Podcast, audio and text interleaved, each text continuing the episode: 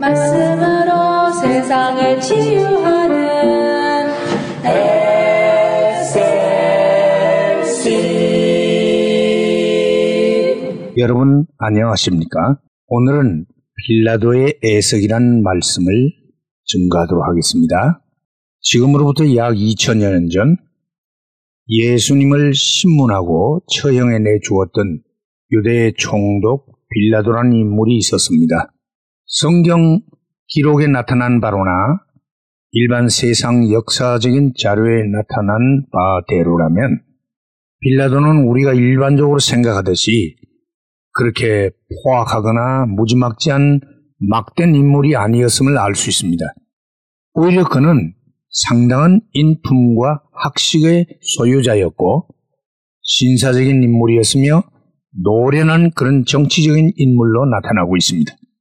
예수님이 잡히신 날 아침에 불과 몇 시간 동안만 예수님과 대면한 적이 없었던 이 빌라도는 예수님의 송사에 대하여 악랄했던 유대주의자들처럼 불공정하거나 편벽되지 않았습니다. 그는 공정하게도 그에게는 죄가 없다 라고 몇 번이나 공의로운 판결을 했고 어떻게 하든지 예수를 놓아 보내려고 무척 이모저모 노력을 했던 호의적인 그런 입장의 인물로 보여지고 있습니다. 그러나 그럼에도 불구하고 그의 이름은 오늘날도 사도신경을 고백하는 모든 성도의 입에 예수를 고난과 죽음에 넘긴 장 본인으로 두고 두고 회자되고 있으니 천추에 씻지 못할 한을 남기고 말았습니다.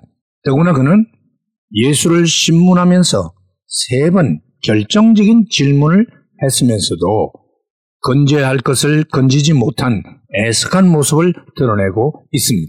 그는 먼저 예수님에게 네가 유대인의 왕이냐?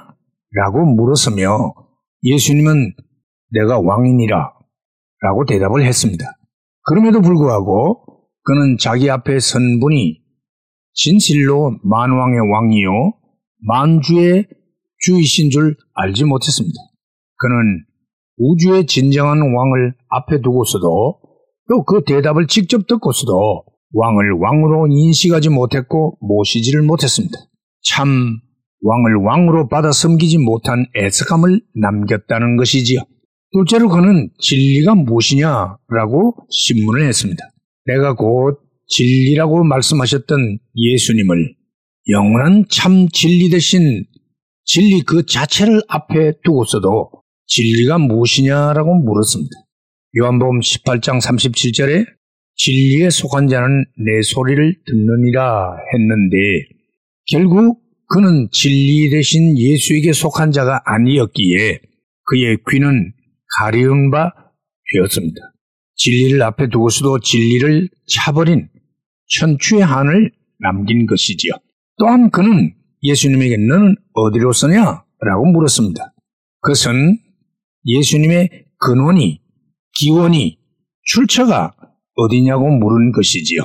유대인들의 말로 예수님이 하나님의 아들이라는 말을 듣고 그는 더욱 두려워해서 이런 질문을 하게 된 것이지요. 그는 위로 하늘로서 온 바 되고 하나님의 아들로 오신 우주의 참 신이신 하나님을 바로 눈앞에 두고서도 넌 어디서 왔느냐?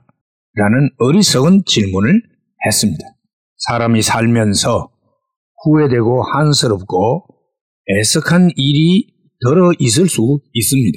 그러나 빌라도는 그의 영혼을 바꿀 수도 있는 예수님을 앞에다 두고 신문을 하면서 세 번의 기회를 놓쳐버린 우주적인 애석함을 가졌다고 할 수 있습니다. 훗날 빌라도는 마지막 심판대 앞에 설 때에 자기가 신문했던 그 예수가 바로 만왕의 왕이요 진리 그 자체시요 참 하나님의 신분으로 오히려 자기를 심판하시는 심판주 자리에 앉으신 것을 알게 될 때에 그는 천지가 무너지는 듯한 통한함과 애석함에 몸을 떨게 될 것입니다. 진작 그럴 줄 알았더라면 그는 결코 왕이요 진리요 하나님이신 예수를 그토록 소홀히 대하지는 않았을 것입니다. 오늘 우리는 어떠합니까? 빌라도는 불과 몇 시간밖에 예수님을 만나지 못했으나 오늘날 우리들은 복음과 진리 지식의 홍수 시대에 살고 있어서 날마다 시간마다 예수와 대면하고 있으면서도 그 예수를 내 인격과 생활의 왕으로 모시지 않고 진리로 받아 행치 않고 하나님으로 섬기지도 않는다면 빌라보, 빌라도보다 훨씬 더 통한을 남기게 될 것이 아닌가요? 여러분, 빌라도의 애석함이 나의 애석함이 되지 않도록 예수를 바로 알고 바로 영접하고 바로 믿는 모두가 되기를 주의 이름으로 축복합니다. 할렐루야.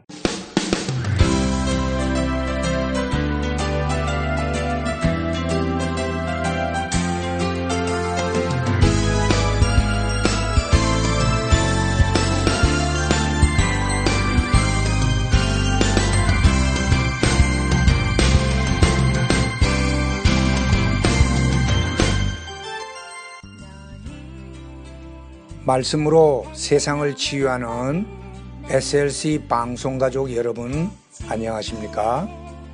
저희 방송에서는 보다 나은 여러분들의 신앙과 삶을 위하여 상담을 진행하고 있습니다. 신앙 상담이 필요하시거나 혹 기타 필요한 의견이 계시면 이메일 주소 slcb 9191 at gmail.com이나 카톡 아이디 slcb 9191으로 보내주시면 되겠습니다. 다시 말씀드리면 이메일 주소 slcb 9191 at gmail.com 카톡 아이디는 slcb 9191으로 보내주시면 되겠습니다. SLC를 늘 사랑해 주시는 가족 여러분들께 진심으로 감사를 드리며 하나님의 말씀 전파 사역을 위해 최선을 다하겠습니다. 대단히 감사합니다. 너는 하나님의 선물 사랑스러운